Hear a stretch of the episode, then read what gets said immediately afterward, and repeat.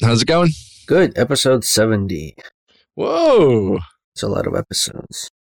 Hey, you know what? I checked the weather. If we were in Piers right now, Oh, don't even start. it'd be 90 degrees. Wow. Okay, that, that might actually be too hot.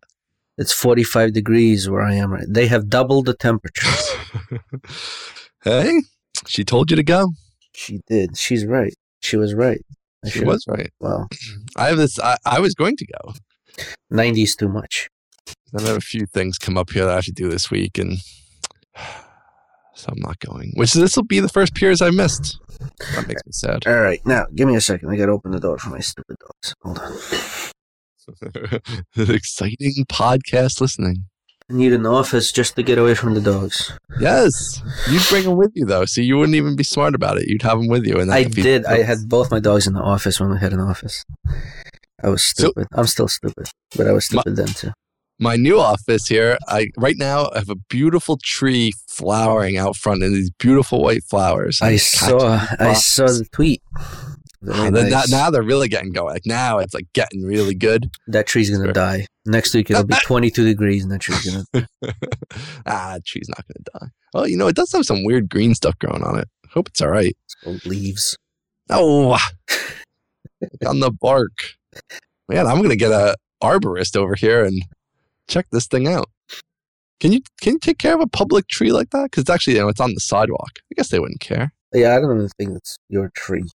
It's not my tree. It's the it's the public's tree, but I'm enjoying it. Our call recorder software is throwing messages at me that say something like, "If you minimize the Skype window, it may not record the audio properly." Does that make sense to you? I always leave it open, so I don't know. I would I would I wouldn't minimize it. You're playing with fire. Whatever.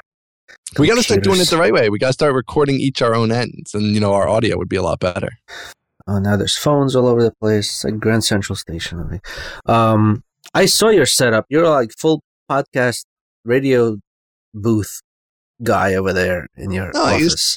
got a little thing around. So I don't even need it so much in this office, probably, but in the home office, it's like we have hardwood floors, and so it's very echoey. So I got one of these. uh It's that those cheap wire guys, Monoprice, right? Something like that. Yeah. hmm They, uh but they obviously make all kinds of other crap now. And one of the things they make is this little audio acoustical thing that wraps around your microphone. So I got that, which seems to help a little bit. They all look like they're made out of carbon fiber, and they're all futuristic and angular. And Well, they're foamy. It's like Black. the, it's the stuff you'd put on a wall. Like if you had a real radio studio, you'd put that foamy stuff on the wall. It's like that, but it's just a little semicircle around the mic. cool. It does make it look like I know what I'm doing, which is the main reason I got it. I have my stupid little microphone on top of my stupid little desk on top of my stupid little calculus book. Um, so it's a little Rolling it up. higher. you're like on a you're like on a on a on a mic holder and a whole rig over there. I got a stand for the mic. Uh, this thing really, it probably shouldn't be on the stand. I, I think what I'm doing is against regulations here, but so it is kind of a crazy setup. I'll have to, I'll have to get a picture to uh, put up on with the with the blog poster in the show notes. But it is kind of crazy looking, but it seems to work. I like I don't I don't like bending over to the desk, so I could have an arm. I probably should just have an arm, especially here at the office. I do have an arm at home that like is in the basement somewhere because uh, it got in my way at one point. And I had to take it off the desk, yada yada.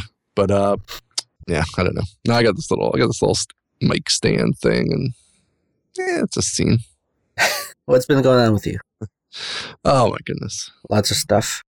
Uh, No stuff. I'm trying to work on the website every day, you know, and What it's a lot of work. The My, the HelpSpot. cloud stuff. No, HelpSpot. Yeah, HelpSpot.com, which encompasses all kinds of stuff. But yes. Okay. So, and it's like I was on uh I was on Web Archive not far back, and I was looking at HelpSpot.com. Or the wayback wayback machine thing. Yeah, the Wayback Mhm. Machine. Which, if you don't know about this, I assume the fine listeners of this podcast know about this. But if you don't, we'll put a link in the show notes. But it's an awesome site where you can look back at how a website looked at any point, basically in the past, because they just take snapshots of it. That every website always feels like it needs better hosting or more bandwidth or something because it's, it always has this feel of like I'm running a BBS from my basement.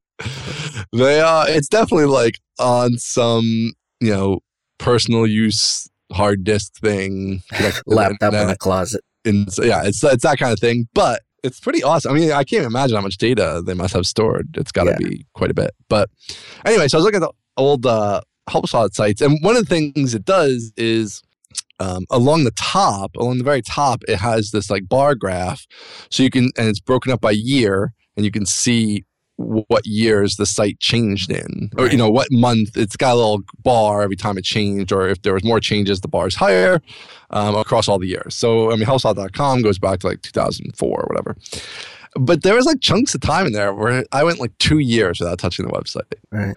And that just that's that can't be good for your business, you know. That can't be right. Not that you should overdo it, because now there's other times where I feel like I've changed it too much. No, but, but this is the HelpSpot, not the not the HelpSpot. Userscape site. Right? Yeah, not Userscape. Yeah. This is HelpSpot. So this is the, the real money. Now, at one point, HelpSpot was on Userscape.com in the very beginning. Right. It was like userscape.com slash products slash HelpSpot. Um, so that was when like I was foolishly thought I'd have multiple, multiple products. products. Yeah. But uh so and even that uh, uh, I go back and forth on that too. I've come full circle on that because one of some of the stuff I've been doing is messing around with the SEO and different things like that. And uh like having the multi, you know, like the common wisdom for a while there was to have multiple domains, but I don't think I like that wisdom anymore. I think like if we did other stuff, unless it was just something totally outside anything to do with like businesses or customer support or anything like that, I think I'd keep it on like HelpSpot and make it HelpSpot X uh, because, you know, HelpSpot product name, like HelpSpot survey, like we have HelpSpot mm-hmm. Vault, whatever. Because I don't know, you do all this marketing stuff and like you get this one domain working right. And then if you start up a new domain, gosh, it just takes forever, especially if you want any SEO kind of stuff. If it's the kind of thing that's all like socially and you're not going to need people to find you via search, I guess, then it, it doesn't matter. But yeah, but like, all, all, your stuff is HelpSpot, right? There's no like yeah. nobody's looking for Userscape or no. I mean, we have like the reason like, 37 signals are not 37 signals anymore. Well, I think that's a different. I have now that is something I've given a lot of thought to too. Uh, Jamie is against this, but I have given strong consideration to just changing our name to HelpSpot. But it is a lot of like pain in the ass work. Yeah, you're just looking for work. You're just looking for stuff. Yeah. so it it does have a nice like unifying idea to it, but at the same time, it would just be like a crap ton of work. And so, and then at the end, you're obviously just in the same spot you were before. So it's not really worth doing, but it is an intriguing idea. But yeah, like, I mean, the Userscape site is just what it is. You know, it's just a company site with our pictures and a little overview of us. So that's not really. That's yeah. not really big. That one does go years without getting changed. yeah, I haven't. I, I, might have done like two or three redesigns of Antair.com, and but I, I I go for months years without touching that. Yeah. Um, yeah. But your stuff, uh, well, now you're now you've broken out into different domains for some stuff, but not. But you have other stuff that's still on Antair, right? Or that's true. Um, no, the, uh, uh, so Antair has all the like that's the hub for this backend stuff. So it's mostly just for me, but the front facing Antair.com stuff is uh, it has a consulting stuff and a client stuff on there, but nothing, mm-hmm. no products are being sold on there anymore. Because I closed down the the store was just selling BlackBerry stuff, and we're not selling BlackBerry stuff anymore. So that store closed down like last year. to the mobile apps anymore. At one point, it linked to your mobile apps, or no? Well, we don't sell any of those. Like, not, oh, not the mobile stuff anymore. It never linked to the iOS or Android stuff. Oh, uh, okay. Just well, I knew I knew you weren't selling it on there, but yeah, I thought you had links to the iOS. And there was a point uh, when we were selling all of our BlackBerry stuff straight from our site because there were years there before even BlackBerry had a BlackBerry store. I love how on uh,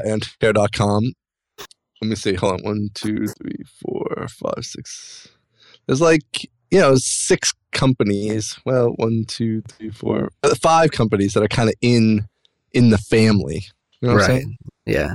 In our little world. I yeah. I made a lot of money off of Twitter. in the past couple of years. I mean, people don't realize this. They mock Twitter and everything, but like my entire revenue from the past two years is just people who know me on Twitter and people who know people who know me on Twitter.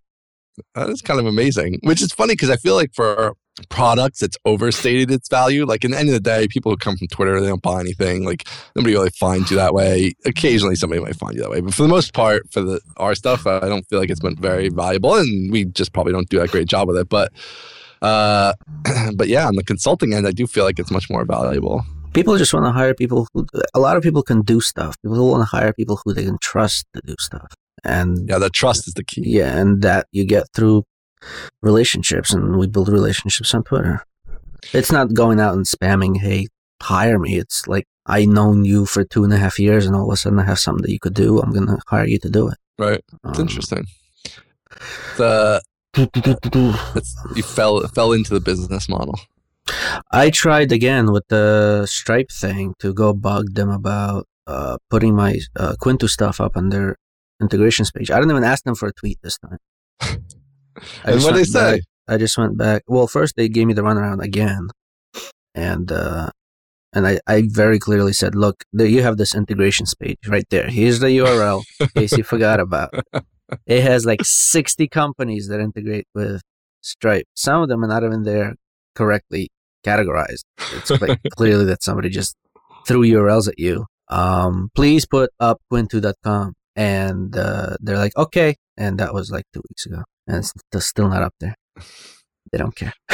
It's crazy. And and Quinto, which is you know Hast previously, um, Quinto is like pretty unique. Yeah. you know what I mean. Like not. Uh, it could be that none of these at all are down. I mean, there are some crappy things like books or whatever, which you know it's on your desktop. But like in terms of a pure metricsy kind of thing for Stripe, I don't. You know, I don't think there's any others that are downloads. So like, this is something that they could. They should be. They should be pushing. So I did, uh, I followed your example, which I've always Oh. wanted to do with the um, microsites. You Mhm. have the uh, open source helpdesklist.com. Right. And I did, uh, uh, a week ago, I did Stripe Analytics Software.com. Stripe Analytics Software.com. Interesting. And I did exactly what you did, only with, uh, uh, I don't have the, the web design skills that you do, so I just threw some stuff up. Um, and, and uh, to write that, to make that site, I had to go and find all the other uh, Stripe Analytics packages and write little blurbs about them. And they're all uh, subscription web SaaS, every Yeah. single one, except Quinto. So we're different. Go buy our stuff. We're better. we're more secure. Look at that. I wonder how that'll work. Like it's uh definitely in the old internet it ended up working it worked well. I mean for Mhm. us it's kind of petered off a little bit in terms of its uh quality for us at this point, but but this is like a new a new area, so that We'll see. I mean. I hooked up the Google, the, the Google's Yeah. To it, the analytics stuff, and we'll see what that brings in. I tried a bunch some- of stuff. You gotta get some links. You gotta get some backlinks from, you know. We know there's a I saw this uh site the highest the highest um voted site in product hunt history Mhm. is just a directory of apps for startups. And that's all it does. It's just the apps for startup links. And so, I mean, this kind of thing is still, people still love like directories and lists of stuff. So if you get this linked up in the right spots, you know, get, get a little bit of play on it, could, could be. But there's also like there's this bias where websites that hold records of most popular things on their website as content uh tend to have this skew of like it's like when we started um uh the discussion discussion forum discuss bootstrapped fm Mhm. uh the, the first thing i put up is the best places for bootstrappers to live and it's not a remarkable post but it's by far our most popular post Right. simply because it's like the first post, right?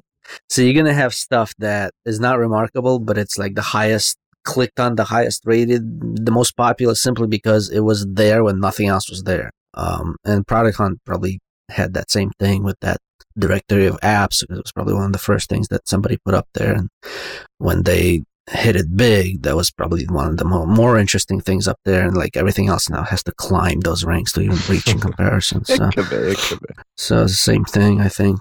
Um, um, so so I did a bunch of this marketing stuff. Um, I tried the uh, I tried the LinkedIn stuff, the ads, and I tried the Mm. Bing ads, and uh, neither worked. And both are terrible, but one is slightly more terrible than the other. uh, let me guess. Let me guess. Uh, I'm gonna say now. By terrible, do you mean how they well they worked, or like the interface for creating the, the, ads? the interface I'm gonna go with uh, LinkedIn. as being the worst one. Yeah. No, No? No. I haven't done Bing in a long time. So the Bing, the backend interface. First of all, just as a side note, to date for 11 years of dozens and dozens of products, I have never gotten ads to work for any ad source for any product ever. Not No. once. Ever. It's impossible. I'm I'm convinced. and we have people swearing up and down that like 80% of the revenue comes from well converting CPC ads or whatever. And I've never, ever, ever gotten any of them to work properly. I feel like you have to It have must like be me. Perfect product for it or something. I, I don't know. And then Google's so tight and so good with it now. You have to really be. I mean, a big part of it is you got to really be on top of it. But even that aside, I don't know. I've never gotten it. So the the backend interface for Bing is it's probably worse than the Samsung store back when I was submitting our mobile stuff to the Samsung store, Mm. and half of it was in Korean That's not, because not they were still they were still bringing stuff up. Uh, it, it it adding funding didn't work. Um, this I'm talking about the Microsoft Bing backend is from Microsoft. Adding funding didn't work. Uh, half the time it bounced me to the wrong page from the one where I clicked. So I clicked on like my account and it bounces me to campaigns or something. I couldn't remove uh, payments once I tried to fund it. Uh, I couldn't figure out how to delete a campaign. Uh, after I started the campaign, the account was marked as on hold, and none of the campaigns showed any clicks. But Google Analytics still showed users arriving from clicks from that campaign, even though the Bing backend wasn't showing that the campaign was running. Um, so I had to basically uh, uh, like delete the account in order to get the campaigns to stop, and then wait.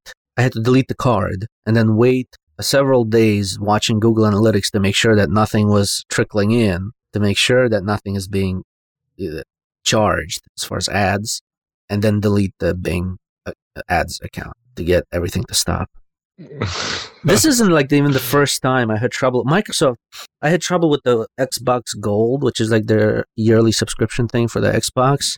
Mm. Um, I bought it when I bought my Xbox like years and years, and years ago, and I forgot about it. And I went back to try to cancel it because they upped the price from like the it basically doubled over the course of the years that I stopped paying attention to it.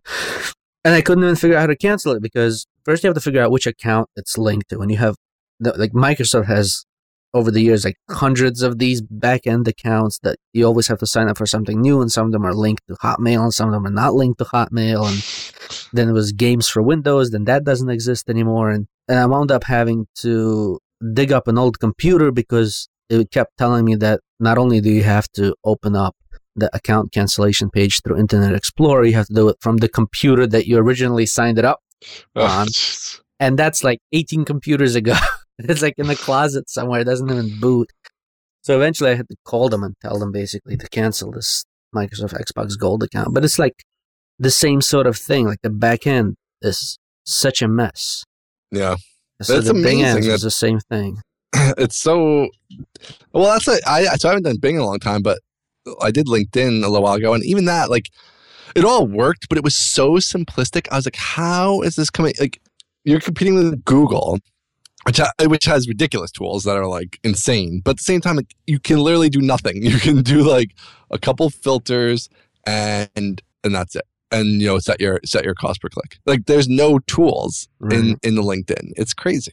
Now, the LinkedIn, it was the back end was fine, but the reporting was off a bit. Like Yeah. Google Analytics was showing two incoming users, for example, when link at the same time that LinkedIn was showing six clicks that I paid for. that cash. Right? So, so either clicks. maybe my Google filter is off, or maybe somebody's inflating stats. I mean, I don't know. Uh, anyway, no, no, no good results from any of this ad experimentation for like years and years that I've been trying this. Every time I release a product, I've been trying to do ads for it, and it just never works. here's a mission for you. I got a mission for you Okay, because while you were talking about that, I was also doing a little research here, okay, and it looks like for SaaS analytics and SaaS metrics for those kind of keywords, hmm you could get a decent position for like a buck a bid, a buck a click on Google because that's the only one that really matters. All these other ones are stupid. So that would be interesting. And at a buck a click, you're like even at a dollar a click, you're in like the s- Wait, basically SaaS third or position. Stripe? Well, you could do SaaS analytics, or I mean, What does SaaS analytics have to do with Quinto? Because it's for SaaS apps. Oh, I see. That's what people are going to be searching on. Do you know what I mean? They're not searching Yeah. on Stripe analytics. They're searching on. I mean, you could do Stripe too. I bet your Stripe's even cheaper, right? I mean, Uh, you're probably fighting against like um. no, web- you're not web- because web I just uh, right here. I got the data. Okay, go ahead. Because for a dollar, all right. So yeah, there's not much search volume on Stripe analytics. None, like basically none for Stripe metrics. So you could own Stripe analytics and Stripe metrics. Like at a dollar a click, you'd basically be positioned one or two. Mm. looks like two, so you might have to go up a little more from a dollar to be one. And SaaS metrics or SaaS analytics, even at a buck, it's position three, Right. uh, you know, between three and four, which isn't too bad. So, or if you go up a little bit more money, obviously it can be so you're higher. saying I should try AdWords? yeah, well, I'm saying like this is actually a, something where the cost per click is not. I mean, all all my stuff, the cost per click is like seventy dollars to be on the first page. So it's like I'm not doing that ever. But for you know a buck or a buck fifty to be able to try it, uh, to be like on your main keywords, to be in the first couple slots for a relatively modest sum. I mean, you could try a thousand clicks for a thousand dollars basically and see how that goes. Like I'll you could really try. I'm not. I'm not hopeful. I'm not No, optimistic. I don't think you sh- you shouldn't be hopeful. I've I've sunk several hundred dollars into each one of these experiments, and there's like basically no results from any of them. But You're say- probably going to throw money away, but yeah, this is at least on the main one where you know anybody who n- knows about SaaS stuff. That's the thing. Like they're not look. They're only searching on Google. You know what I mean? Like because it's going to be the geeky people who are searching on Google. They're not gonna be, maybe DuckDuckGo. That could be an interesting one to try. Get that kind of. I'll try it out. I'll report back next week. All right, good. Look at exciting. We're doing actual businessy things. I mean, meanwhile, like all the people that know what they're doing are like laughing at us. Uh, sales for Quinto and Scribbleton are both picking up, so ah, I'm happy about good. that. So Um, now Scribbleton. Now I think last we talked, right? It wasn't. Oh, we didn't really have the buying. yeah, stuff. no, I changed that. Everything is hooked up and running. It's uh, how much is it? Twenty nine, twenty nine dollars, I think. So now did Um, you email like all the existing users, or how would you end up working? I didn't. No, it just uh, I just did a silent. Um, now it's paid, and I'll deal with the existing users one at a time. As we'll see what happens. But we're working on uh, version two for both products. V- Victoria is working on the designs for them, and Scribbleton will go first because the first release of that was in 2014. Wow, it's getting old already. It's old and crusty. It's time for a refresh on on Scribbleton.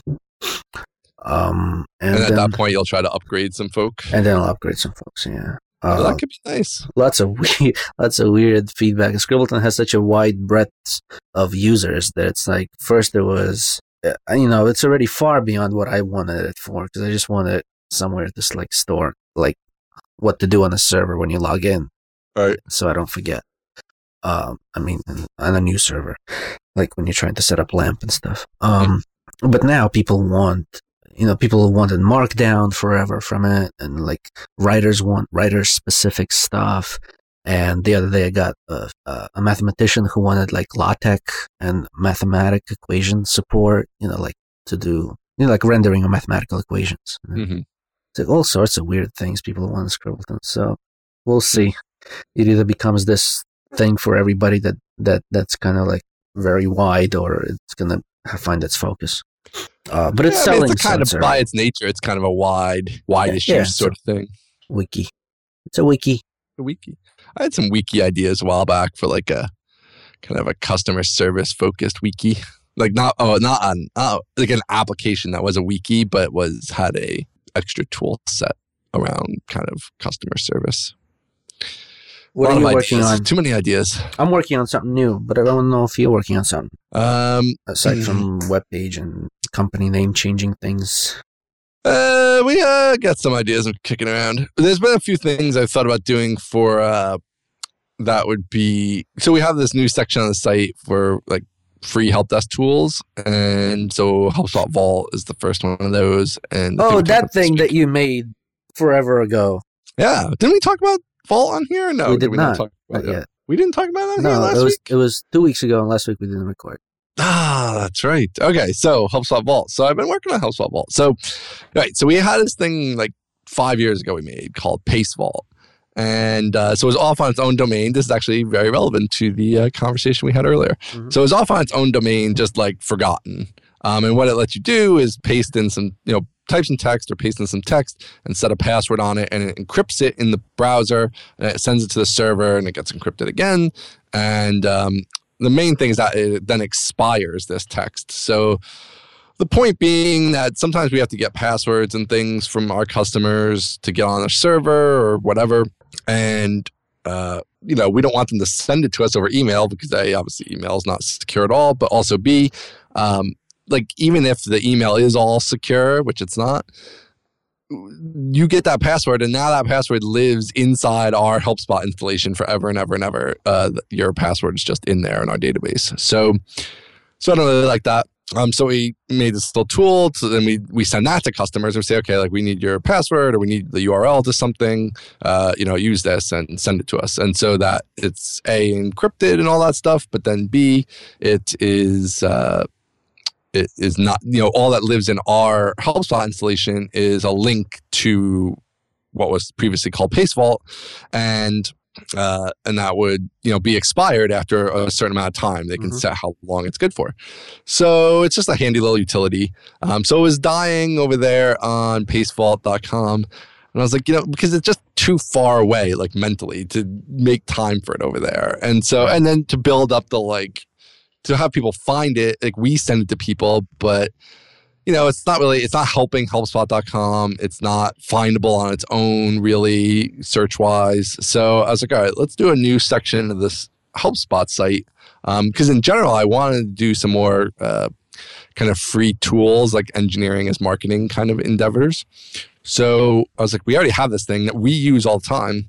And there are like a core of existing users who do use it regularly. So move it to helpspot.com. So we moved it over there to helpspot.com slash vault. Um, and so, yeah, so I made a bunch of improvements when I moved it. Uh, like now you actually don't even need to set a password. It just builds one for you, although you can optionally set one. Uh, there's like a cleaner interface that you can enable because what you're usually doing is like somebody in customer support is sending this URL to their customer and saying, go here and put your password into this thing and send me the link that comes out of it so that uh, they don't, because the customers aren't going to necessarily know to do this unless you're technical. So, um, so anyway, built that all out. Took a, you know, a couple weeks to build it out, like the website part of it, and re-implement the functionality. And we, it's all you know better security wise now, and it's also all under HelpSpot.com, so which has a lot of good things because it's part of our like Cloudflare network and it's part, under our SSL certificate. So I won't forget to like re up the SSL certificate as has happened in the past on PasteVault.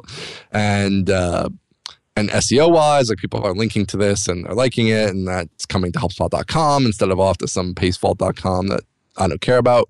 Uh, and it's just kind of in the fold on the main site so that uh, it, you know, if we change the design of the site or things like that, like it'll get some of those enhancements automatically and be a little bit better maintained mm-hmm. going forward. So, so it was kind of it was pretty good. We relaunched it. Like I put it up on Product Hunt and it got like hundred votes up and was featured on the homepage. And we got some links from different places. I did try uh, reaching out to kind of a few tech publications just to see if we could get any uh, actual like press on it, but we didn't get anything uh, of sub- of substance. But uh, it's kind of hard to explain. I mean, we get it.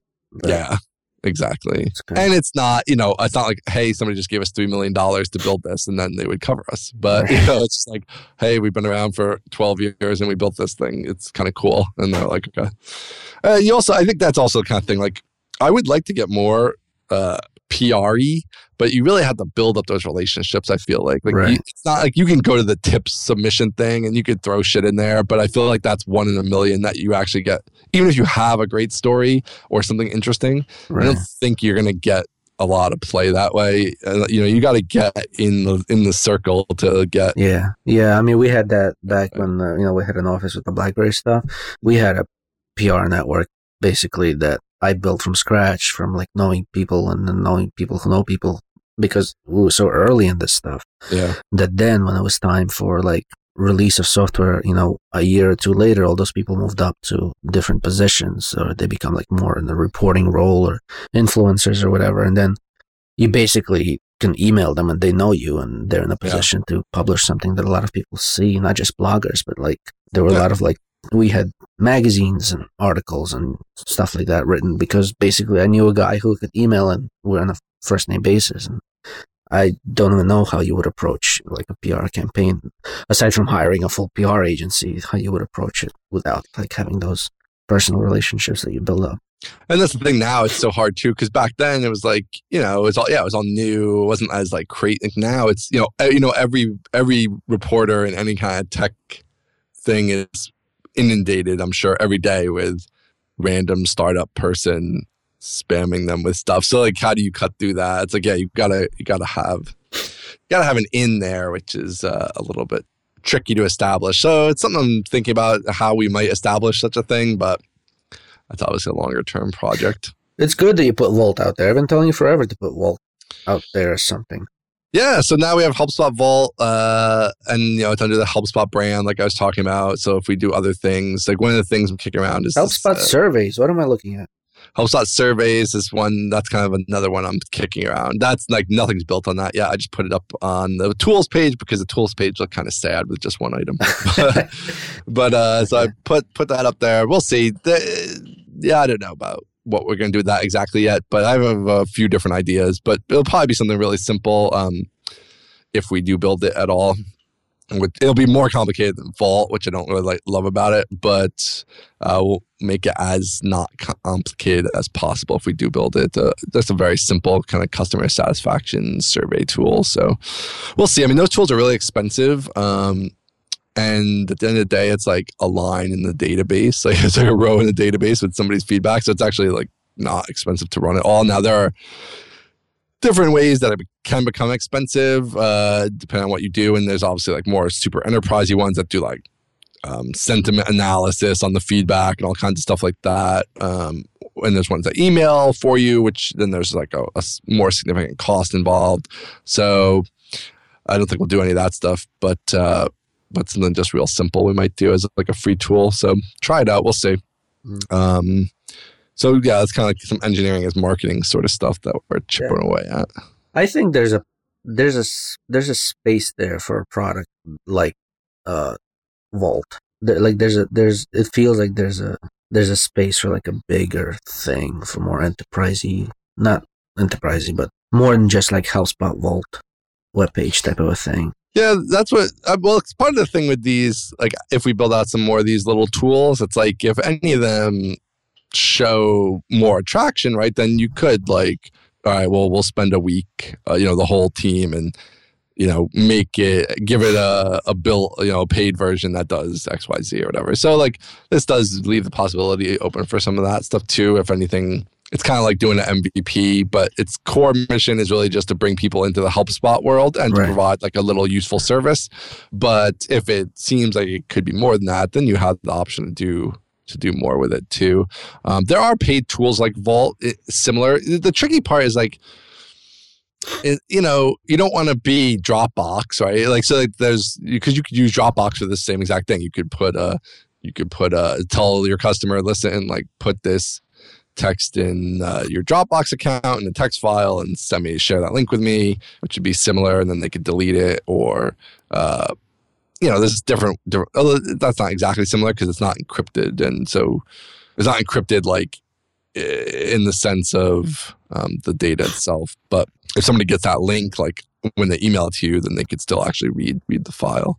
But uh, anyway, um, yeah, so there are some quasi similar tools, but that's the thing with these tools is like when you set up, uh, like if we set up a paywall on it or even set up a login or registration, like that diminishes their usefulness from a kind of free tool pass this around right. perspective. Yeah. So we have to kind of walk that line. But yeah, I mean, I have. Uh, it's it would definitely be possible to do something bigger. I mean, it's definitely like Vault, like the ability to share a file at times would be very useful. Um, and that's something we wouldn't really want couldn't do for free because you know people just abuse the hell out of that mm-hmm. putting mm-hmm. stuff up there. So uh, we'll see. Right now, I, I don't want to get too carried away or anything like that, which is because that's my very nature, right? It's like, oh yeah, I, I can see all the ways like some people pay us for this, and then it could be this. We could add these features, and 500 features later, and 7,000 ideas, and I still haven't built anything. But like, I got a million ideas for it, and I had no time to do any of it because we still have to, uh, you know, stay focused on our main mission with HelpSpot. So it's a little bit tricky that regard, but uh, but yeah, if any of them you know really get get substantial, then that would be something that you know we'd have the option to upscale it for sure. That's cool. How long have you had that dog as a mascot? Uh, no, that was pretty recent because we had uh, a woman who she actually works in the uh, it's called Ninja Girl, and she does a lot of drawings in the Laravel community and PHP community. Mm-hmm. So we had her do one for these uh, stickers we produced and these little notepads and stuff. So we sent some stickers and swag to just HelpSpot customers, and uh, that was what she drew. And it's it's a pretty cool dog. So I was like, oh, you know, I'm gonna throw it in the footer. Why not?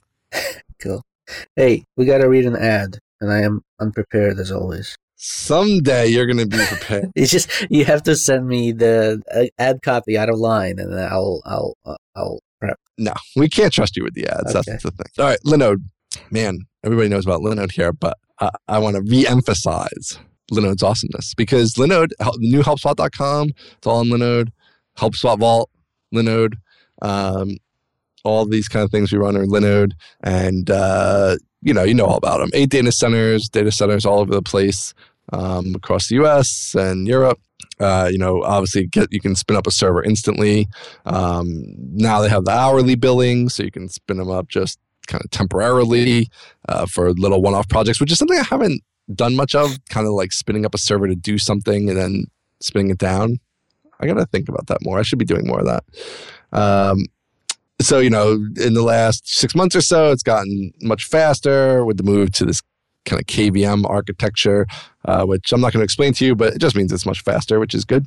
Um, it's all SSD, very fast network, uh, money back guarantee if you don't like it when after you sign up. 24 7 support, which is in the, uh, I mean, I literally have almost never needed support, but uh, I think once I did way far back and, uh, you know, it was really fast and, and great. And they're obviously there 24 7, They're actually very proactive on that support stuff. Like if something, like if a backup fails, they'll email you and they tell you, "Oh, backup failed," but then we got another one going two minutes later, so you're fine now. Right, right. So, and the backups uh, yeah i love the backups use the backups for everything uh, all, pretty much all i might have like one server that's not um, on their backup plan but uh, i think everything else is on the backup plan all of our production stuff. We have a couple dev servers that are backed up but everything else is backed up um, for like you know the two bucks on the on the small server so just no brainer um, so check it out. Uh, you just go to linode.com slash bootstrapped fm and sign up there and you'll get 20 bucks off. So that can be two months of running a server uh, just for signing up on our URL. So linode.com slash bootstrapped FM, and we'll put it in the show notes. But it's literally going to be free for a couple months for you to check out and see how you like it. So definitely go check them out. cool. Thank you, Linode. Thank you to you for reading the ads for umpteenth week in a row. Thank you for remembering. I'm working on something new. I know. I'm I'm excited to talk about this. I wasn't even prepared to talk about my stuff because I thought we'd already talked about it. And we never talk about your stuff. I got to push to talk about your stuff. You're a very private individual. I'm so excited to talk about your stuff because this is it's just going to be great. I'm I'm so excited. All right, so so let us have it. How many? How many? How many products did I ship since we started this podcast? A lot of products. Um, this is called SourceCase. Ooh, SourceCase.com. wow. I am reusing another domain that I've owned for 20 years. oh, nice. SourceCase originally was supposed to be my bug tracker. This was my bug tracker. SourceCase, but it's not a bug. I'm never gonna do a bug tracker. So Everybody wants to do a bug tracker, but that ship has kind of sailed. yes, so I'm doing SourceCase. Um, the name is good. It's a good name for this thing. Solid name. Yes, good URL. Well, this is kind of a. Well, I won't. I won't. s- s- All right, you go. I won't criticize you until you're done. No, no, no. I was going to criticize you. I was going to steal your thunder a little bit, but I don't want to steal your thunder. So you let, let us uh, let us let us hear about what. so. SourceCase is a crash reporting solution for specifically for C++ developers. So um, there's been a lot of like I've been working a lot with uh, um, uh, uh, like crash like Bugsnag and Crashlytics and, and stuff like that. There's crash reporting solutions for web apps and for platforms like iOS and Android and even Java, but there's really nothing good available for C++ developers, especially for cross-platform C++ applications with compilers that aren't just like Visual Studio on Windows. Um, because it's really, really, really, really difficult, technically speaking. Um, uh, so, so compilers are uh, the C++ compilers are lar- largely not compatible. So if we're releasing, so if, if SourceCase is releasing a library for developers and auxiliary applications, uh, I'll explain those later maybe. Um, because of the nature of what those libraries and applications do, meaning like they have to interact with like low level structures inside of binary files that developers are building. Mhm. Um, we need to custom build those libraries and applications for each combination of platform and compiler with 32 and 64 bit versions of each pair. That sounds horrible, right there. I don't like it. In terms, I, I, I'm not saying it's bad business. I'm saying I don't like it me myself. That sounds horrible. So we're looking at uh, MinGW on uh, Windows, GCC on Windows, Linux, and Mac, Clang on on Mac, uh, Visual Studio on Windows. Uh, I might be missing something. So that's that's like seven, six or seven plus 32 and 64 bit versus like 14 things or something that we need to custom build. Uh, so I need to know like the binary structure of all of those. Uh, and uh, so there's also Now, can you before you go even further into that, can you uh is is it so I took one C course like 15 years ago, so I don't really remember anything about it. Can you reuse any of this, or are you literally building 14 or at least seven different? yeah you, you, you reuse a lot of it but Okay. you have to you, you have to be cognizant of even the smallest changes because at the binary level this you know a, a bit matters Right. Okay. um so also there's an issue with the distribution of a c++ library so if you're distributing SourceCase as a c++ library or in c++ land even versions of the same compiler will not be necessarily uh, compatible Mm. so we need to basically release a C library or a C++ library wrapped in a C interface so that we're portable. Um, a lot of the knowledge in this space is older than what's typically available from uh, modern blog posts or even like Stack Overflow. Like not a lot of people are working on compiler internals and uh, those that are, a lot of them like work inside of larger corporations and don't necessarily share this stuff. right. So it could be hard to get clarity on some of the stuff that comes. I'll give you an example. I needed a tool to let me look inside a certain type of executable binary file to map out its structure.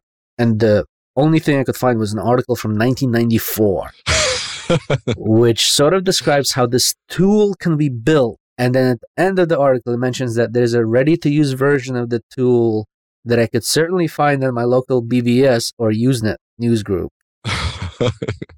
But in 2016, good luck. oh my goodness. Um, so all of these platform compile accommodations need to be tested. Uh, I don't necessarily have these machines ready to go, so all of those VMs and testing rigs need to be set up. And uh, well, are you going to start with just one? I mean, you should start with like one or two, right? so You're I'm focusing on one and building up from there. I'm focusing on uh, yeah, basically the the uh, tool set that I'm working with for Qt to build my Qt stuff for Scribbleton and Quinto. But that in itself is still a lot of work. And finally, once the mountain of, that mountain of work has been climbed, there's still like the question of actually building an entire SaaS web app around this thing with all the work that that entails. Uh, so in the end, the, the, the hope is that you release a binary, you release an executable for whatever platform your your your C++ program is for, and when it cr- and you don't need to release debug symbols. It could be a fully you know like optimized uh, um, production build, uh, stripped of ev- ev- all the debug symbols, like you would ship in real life. And then when it crashes, you actually get a useful stack trace out of it, along with useful information like how much memory there's in the machine and maybe what resolution the monitor is running on. If it's a game, for example, or, or whatnot, you don't you don't have that sort of like a really comprehensive data set to work off of when something crashes in C++ land. There's a lot of those tools for Java and whatnot, and sort of consolidated platforms where you don't need to worry about like the binary structure, whatever compiler this thing was built with. But in C++ land, you do need to worry about that stuff, and that's why you don't have like all these user-friendly crash reporting solutions that you do in other languages and for Hmm. other platforms. So, um, so this is a big, big, big, big, big project. and much scarier and more difficult than anything I released to date. But uh, when I grab onto something, I tend to stick with it. Um, I can't guarantee that I'll be able to release it because right now it's a little bit like sculpting Mount Rushmore with a little chisel. Um, I keep hitting huge, huge walls, but I'll keep working on it. Um, if nothing else, I'd love to see like an easy to use crash reporting solution for my own C++ stuff. So if anybody's interested, sign up at sourcecase.com. There's a landing page there for a announcement list. If you're a C++ developer, you need a good cross-platform, cross-platform crash reporting solution. That's where it will be at some crazy. point. Yeah, it's hard. Um, so have you looked at like um i'm just looking here uh looks like you can't i was wondering if you could just to simplify the other end of it since the really hard part is that is the c side of it like you know does bugsnag have an api where you could just make it compatible with bugsnag or whatever other tool um, is out there that supports multiple languages already uh, to take the edge off that and then build your own sassy part as like phase two or whatever, you know. but the sassy part is not the hard part. Like once it hits the web But page, it's it's still a lot of work. Yeah, but I'd rather leverage the sassy part because the hard part is the C part, the C Yeah. part. Because uh, like somebody builds, um, somebody builds a, a calculator app, or somebody builds a game in C right? And they release it. It's built with GCC on Linux. So when that program crashes, it doesn't have symbol information in there. It, it might dump a core dump or something, but it doesn't have anything useful. Um, you can't get anything off your. You're not shipping a debug binary to your customers, right? You're Mm. shipping a production thing. Production Right. things don't have any. It's not like PHP. You don't get a stack trace out of a crash. You just don't. It Right. just dies. Um, so what happens is uh, you need to extract the debug information out of this binary. Then you need to save that. You need to strip the binary so that it's uh, optimized for distribution for uh, production. You ship that as the final binary. That doesn't have any debug information in it. When that crashes, that will uh, produce uh, like a report that you then have to cross reference. You, need- you need to get that back to yourself or the SourceCase or whatever. Mm. Cross reference that with the, the the debug symbols that you extracted, and from that be able to produce some kind of a useful stack trace uh, Mm. plus any defining Gotcha. any definitive information about that system. But those symbols that you extract and that report that's being generated is very dependent on what compiler you use to build that thing with and what machine it's running on. And that's why we need 14 different builds of this thing. So is it so what ships with the app won't be capable of like producing something stock tracious? What sh- it, it will it will, it will You'll have to generate ship it. that dump log thing back to the kind of just big dump of crap back to the server and the server maps it out. Right. You're gonna wind up you, you wind up getting a source case library that you integrate with your app. Mm, uh, you generate your your debug build and you send you upload the debug symbols to SourceCase. Right. you ship that bla- that binary to your customers. They run it. If they get a crash SourceCase generates a small report packs it up sends it over ssl to SourceCase the web server the Right. server and then you could log in and get a stack trace. Uh, on the server side at SourceCase, we will cross-reference that debug symbols with the crash report and give you, you know, what happened and give you a stack trace and tell you what's going on with the machine. But all of that API will be like, you know, you could ask your customer, can I send this on your behalf? You, you know, there's like a whole bunch of permission stuff that you still have to like make available in this library so that it's flexible enough for developers to use. Uh, but it's better than what we have now, which is like nothing. Right. We don't And on the other side, like, yeah, there's going to be a lot of tricky bits on the server side too, because you're going to want to be able to like automatically upload the symbol table and like you know have it maybe part of whatever the build process tools are. Or it has whatever, to match. It has to version match and build version match on across the binaries. So you might have something that you uploaded to us that's not necessarily what you deployed.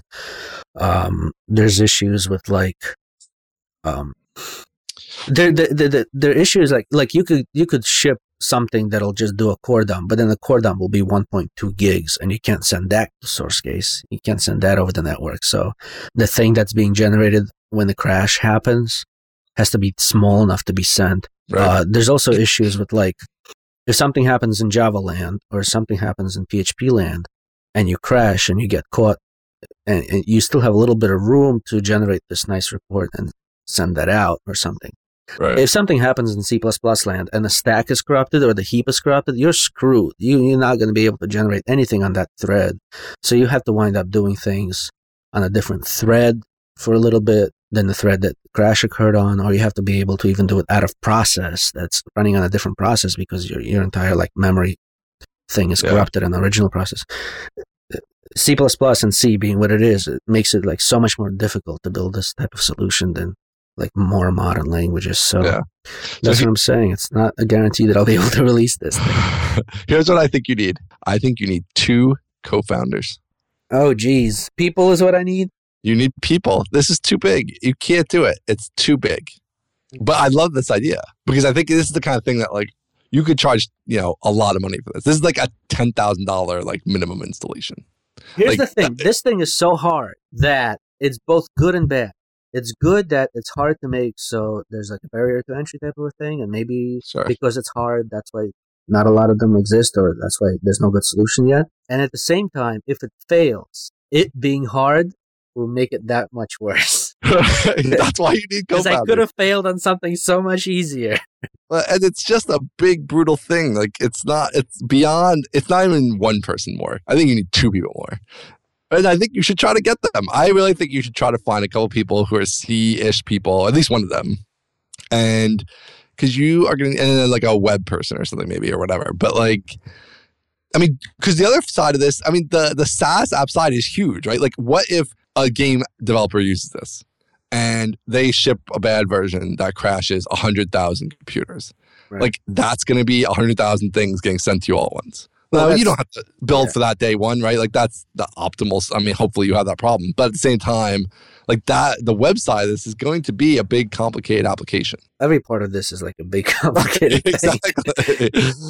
and but I do like. Uh, obviously, it's like super. It's not super niche, like where it's stupidly niche, but it's it's a nice niche. Like there's still a ton of C plus plus stuff going on, but no, it's not mainstream in the same way as like yeah, PHP or whatever. And then and but you don't have all that competition, and people building that kind. if I have a room full of C guys, like I'm spending ten million dollars a year on development. So if I have a tool that makes you know them be able to find these bugs faster and quash them ahead of time before big releases come out and whatever, that's worth hundreds of thousands of dollars or millions of dollars potentially. but every time I sit down to work on this, I'm like, isn't there something? E- can I like write a project management software or something? Is something easier that people are still making a lot of money on?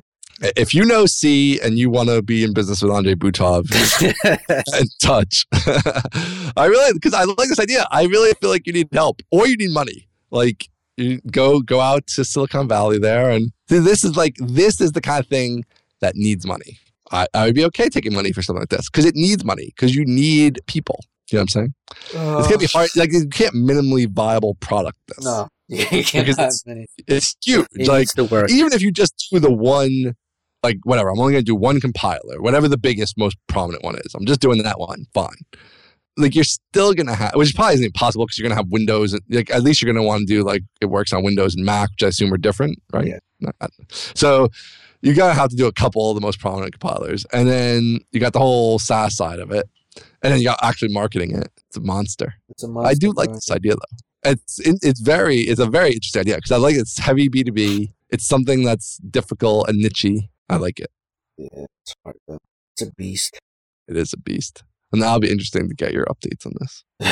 I'm also looking into like very small things that I just to experiment with stuff. I'm looking into like doing small things like Java FX, primarily because I wanted to see if Java FX is a viable alternative to something like Qt, Qt, Qt. Um, eh, like people are like yelling at me. Or, Pick your technology to fit the job, not your ego. Um, like I know developers who have successfully like the successful businesses selling stuff with all sorts of things like VBA and VB3 and desktop Java and desktop Python and and Yeah. neither they nor their customers have any issues with the tech stack and they don't really care. Like only programmers care about this stuff. Business owners don't care and customers care even less about what you built your stuff with. I mean, you built HelpSpot with PHP 4 without a framework at a time where PHP wasn't entirely favorable and you did just fine. That's right. It doesn't matter. So I've been looking at some like JavaFX stuff to see because that when you ship stuff with JavaFX, you could ship stuff with like embedded Java, so they don't need Java on their machine and stuff. So Hmm. Might be an interesting way to do cross-platform stuff that's not uh, C++, but we'll see. Just Yeah. playing around with that. Oh my goodness. Uh, yeah, lots of lots of stuff that's really hard. Like, like this isn't like like SourceCase coding is like I can't have stuff running in the background. Like there's no games streaming and there's no videos in the background. Like, Right. You need silence. and that's kind of painful. Like I don't like working that way. It's it's uh, heavy on the on, on the mind to, to work in that low level of a thing. Yeah. Especially because yeah, you're at the lowest level basically. So it's not like oh you have these other safety nets below you. You're like trying to build the safety net. Yeah, there's no like like I can't even like cross check with like existing tools to see if my solution is right. It's basically like, oh, it didn't crash on me. Well, now I have to figure out if it's right. You know. You're gonna need a whole testing stack of like apps that you can make crash to like capture their output and see if It's it does what it's, it's a, supposed to do. it's, it's a monster. It's a, it's a nightmare. uh, we got to get you some co-founders. I'm telling you, even though it uh, sounds horrible, and it is probably horrible, I still think you need help. It's a good idea that needs more people. Needs people we'll see how we'll see. or employees. You could hire. Oh some. God, no! I've been through that mess. it does add a lot of complexity. All right. I like the team, and I like the I like source the idea. case. Yeah, what was up with the name thing that you mentioned when we started talking about this? What's wrong with SourceCase? Uh, no, nothing's wrong with SourceCase. I like the name. Yeah, I don't remember. I wasn't. I was thinking I had some point that was going to make the point about what it actually does, but uh, so I just didn't Oh. want to steal your thunder. But Uh, I like. fine. This is a completely generic name, perfectly fitting for this thing. Yeah, exactly. Like this is like it's enterprisey and safe and all those things. Yeah. I It like also would have worked great for a bug tracking application. if you get halfway through this and you change your mind, you can always uh, pivot. You could always make it a bug tracker. Ah, you don't want to build a bug tracker. No, I don't want to build a bug tracker. That thing is like bug trackers are like the competition is ridiculous. No room Ah. left there. Plus, it's all with the GitHub and everybody's on the GitHub, so people are just using GitHub. Yeah, people are That's just. good, I just use like whatever issues Bitbucket gives me. right. I basically exactly. need like a text field, and that's it. It's all been commoditized. All right, All right. are we done? We're done. Anything new on your end? You want to uh, uh, announce? We got Uh, a link to yeah. HelpSpot Vault. HelpSpot Vault was my announcement for this week. I might have more stuff in future weeks. HelpSpot Vault is the announcement for now. Um, yeah, All right, we're good. Thanks, guys, All for right. listening. Check out Thanks. discuss.bootstrapped.fm. for sure. And uh, we'll talk again next week. Later. Bye bye.